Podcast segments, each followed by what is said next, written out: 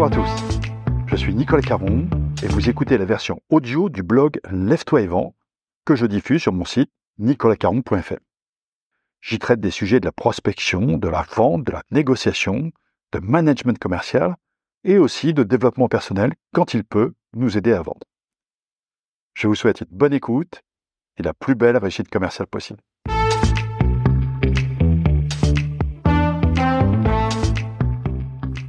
Aujourd'hui, un article de prospection commerciale. Son titre, Suivi prospection, être le premier lorsque le lapin sort du fourré. Le suivi des actions de prospection est crucial.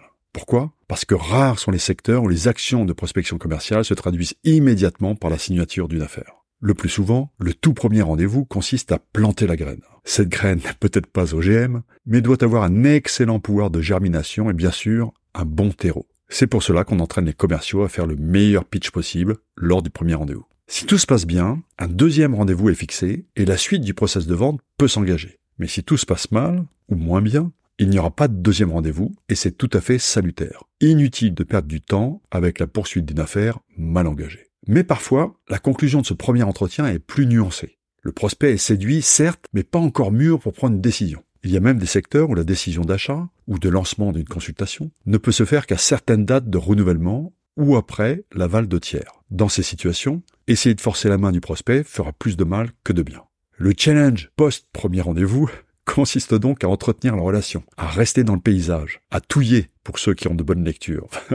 L'enjeu est d'être le premier à relancer son prospect quand le bon moment est enfin arrivé. En d'autres termes, il faut être le premier à voir le lapin sortir du fourré. Cette expression n'est pas de moi. Elle m'a été soufflée il y a des années alors que je préparais une formation pour une société de conseil en immobilier d'entreprise. Le directeur commercial, qui me présentait les spécificités du métier, m'avait alors expliqué avec son langage fleuri que dans cette profession, les commerciaux rencontrent souvent, lors de leurs actions de prospection, des entreprises qui ne savent pas toujours très clairement quelle sera l'option retenue en fin de bail. Rester dans les lieux ou chercher de nouveaux locaux.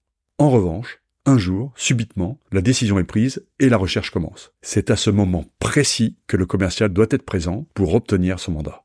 Ainsi, tous les prétextes sont bons pour générer des contacts intermédiaires et rester dans le paysage. Alors bien sûr, depuis ce rendez-vous, les choses ont évolué et aujourd'hui, de formidables outils de marketing automation sont censés faire cela de façon automatique. Mais malheureusement, tous les commerciaux n'en sont pas équipés. Et puis malheureusement aussi, les tunnels de mail automatiques ne sont pas toujours aussi efficaces que ce qu'en disent leurs promoteurs, surtout lorsqu'on est en prise directe avec le décideur. Moralité, ce n'est pas une faute lourde que de s'organiser pour rester dans le paysage et être bien présent dans l'esprit du prospect le jour où les planètes seront alignées. Dans Left et Prospect, je décris quelques bonnes pratiques pour utiliser tous les médias que nous avons aujourd'hui à notre disposition pour justement rester dans le paysage. C'est une chance, alors autant utiliser toute la palette. Mais quel que soit l'outil, encore faut-il avoir quelque chose à dire pour générer des touillages successifs. Alors voici une petite liste de prétextes pour ceux qui seraient en mal d'inspiration. 1. Envoyer un écrit récapitulatif de l'entretien et le suivre au téléphone. 2. Envoyer une documentation complémentaire. 3 rappeler pour répondre à une question soulevée pendant l'entretien. D'où l'importance d'ailleurs de ne pas toujours avoir réponse à tout. 4.